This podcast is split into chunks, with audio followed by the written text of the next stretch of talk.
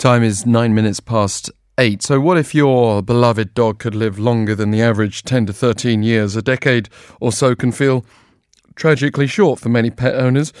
Now, the Dog Aging Project, the largest research data gathering program of its kind, has been launched to advance our understanding of dog aging. So, joining on the line, we have Professor Matt Kaeberlein from the Department of Pathology at the University of Washington and co director of the Dog Aging Project. Thank you very much for joining us. Thank you. It's a pleasure. What prompted this project? I hear about all sorts of human longevity initiatives and often experiments on animals like mice. But what's the goal of the dog aging project? Right. So, so there are really two uh, goals of the dog aging project. One is to understand the biological mechanisms of aging in pet dogs, um, and in particular, what we're most interested in are are identifying the most important environmental and genetic factors that uh, determine health and longevity in dogs. And so this will be accomplished through an observational longitudinal study of aging that's going to involve tens of thousands of pet dogs. Um, the second goal, which is related, is to begin to test whether some of the interventions that have been identified that appear to slow aging um, in laboratory animals can, in fact, increase lifespan and health span in pet dogs. And that'll be done through veterinary clinical trials.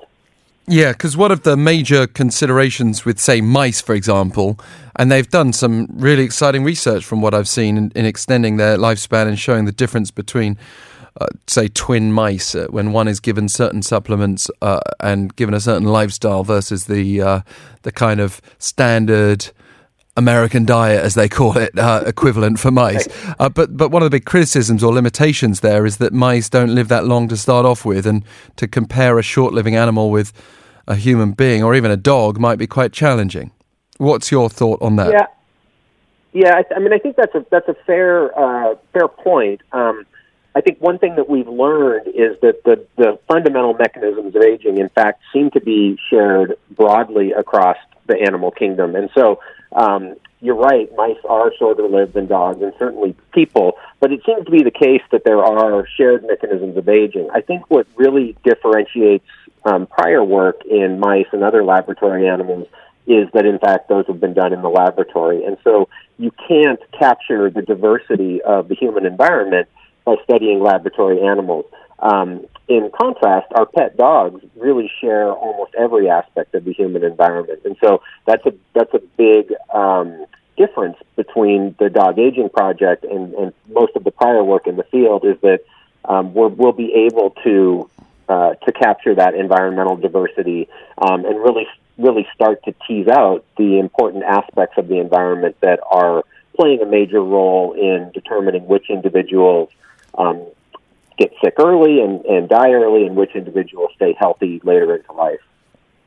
This 10 uh, year project tracks 10,000 dogs across the US, uh, just to reiterate how big these figures are and how substantial this study is. Uh, some, some of these lab reports might be looking at uh, animals that you can quite easily count uh, in the dozens or less, for example. Um, so it's a huge study. But uh, dogs themselves come in all sorts of varieties, don't they? I mean, I, have had several dogs over the years. I, I, had a West Highland Terrier that once lived to uh, nearly 18. I've had a Doberman that lived to 11. Is it the case that bigger dogs generally have shorter lifespans? Yeah, that's absolutely true. So body size is um, is one of the major determinants of rate of aging in dogs, and, and absolutely big dogs age faster than small dogs. Um, I do want to take a step back and, and clarify a little bit. So the study is actually even larger than that. So, oh really? Um, we will be, yeah, we will be enrolling tens of thousands of dogs. We're hoping that that number will be over a hundred thousand um, in the first half of next year. Now, of those those tens of thousands of dogs, 10,000 will be selected for more in-depth study. And so all 10,000 of the dogs that are selected to be part of what we call the foundation cohort will be will have their genomes completely sequenced. So we'll get detailed genetic information about those dogs, and then another subset of those dogs, about a thousand dogs, will get even higher resolution information. So we have we have multiple cohorts, but our, our largest cohort, what we call the Dog Aging Project Pack, um, will ha- will include hopefully over hundred thousand dogs. And to be part of the Dog Aging Project Pack, all owners really need to do is complete um, a survey that will tell us detailed information about their dog's environment, their health history, and then also um, get their veterinarian to send us their electronic veterinary medical records. What um, will be the main criterion in making the selections? Uh, will it be trying to choose a, a, range of dogs, or will it be based on the health of the dog when they're submitted to you? Yeah, so so it won't be based on the health. At least that's not a primary determinant. The goal, um, our sort of optimal cohort for the, the 10,000 dogs, the foundation cohort, is to capture the diversity that is out there, both genetically. So we want to get a mixture of, of purebred and mixed breed dogs, um, uh, both male and female, intact and, and fixed, um, and also uh, geographic diversity. So at least for now, the study is of dogs in the United States. We're very hopeful that in the near future we'll be able to expand it to an international study. Um, but even within the United States, we want to make sure that we capture geographical diversity about you know different parts of the United States and also socioeconomic diversity. So you know the the owners of these dogs um, will come from a variety of socioeconomic backgrounds. And you could certainly imagine that, that, that the dog's environment might be influenced by the socioeconomic background of the owner. Right. There is sometimes the claim made that dogs have borrowed human diseases, like, for example, it's claimed that there are higher rates of cancer in dogs than other members of the animal kingdom. Um, is that more because we've got better medical facilities for dogs, so there's higher rates of diagnoses, for example? Uh, or, or is it that they're actually picking up the lifestyle diseases of human beings because of what you just described? Yeah, so I suspect that it's more because um, we have better diagnosis, and, and and you know it's actually the case that that laboratory mice get even higher rates of cancer than than pet dogs do. So cancer in the in in mammals um, is often you know one it's certainly one of the major age related diseases, and in and in certain animals it's even more prevalent than it is in in humans. I think you know the important thing for for our study to note is that the aging process in dogs appears to be very much similar to the aging process in people in the sense that it's not just cancer, but dogs get essentially all of the same age-related d- diseases that people do. So there's um, canine cognitive dysfunction and dementia in dogs. Dogs get kidney disease. They get heart disease. They don't get quite as much vascular disease as people do. Um, they get metabolic disease. So, so, so from the perspective of um, major uh, causes of disability and disease, you know, dogs age very much like people do. Arthritis is a good example. Um, you know, many dogs, most old dogs, especially bigger dogs, will suffer from arthritis. Right. So, from our perspective, you know, we, we very much believe that um, that the, the biological mechanisms of aging are are uh, highly conserved between dogs and humans, and so, you know, I think that leads to to an important uh, aspect of this is that there are really, you know, there's really two two reasons, two two big reasons for for wanting to to do this study. One is to learn about human aging, but it's also to be able to improve the the quality and quantity of life for the dogs. A couple of questions I'd love to ask, but we're really running short of time. So, if I can ask you to, sure. to condense as much as possible, what is a fascinating subject?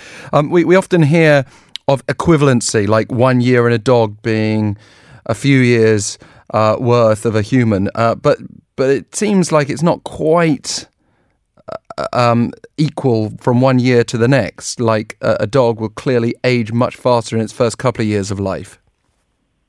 Yeah, so so there was a study that just came out that developed what's called an epigenetic clock, which suggested that early on in the dog's life that their rate of aging compared to human aging is very rapid. Like it, it you know, it may be ten or twelve or fifteen years dog years to a human year, and then as the dogs get older, that rate slows down. So it's not, it doesn't appear to be linear. I think what we can definitely say is dogs age more rapidly than humans do, but I don't know that we can put a single number on it like the the common seven dog right. to one human year. It's a little more complicated than that. Well, kids love it. My kids love asking me how old my dogs are in human years, uh, and uh, I think the myth Absolutely. will persist of seven years being exactly equal to one year. But just to, to finish, people might have their pets now and not have time to wait till the end of your study.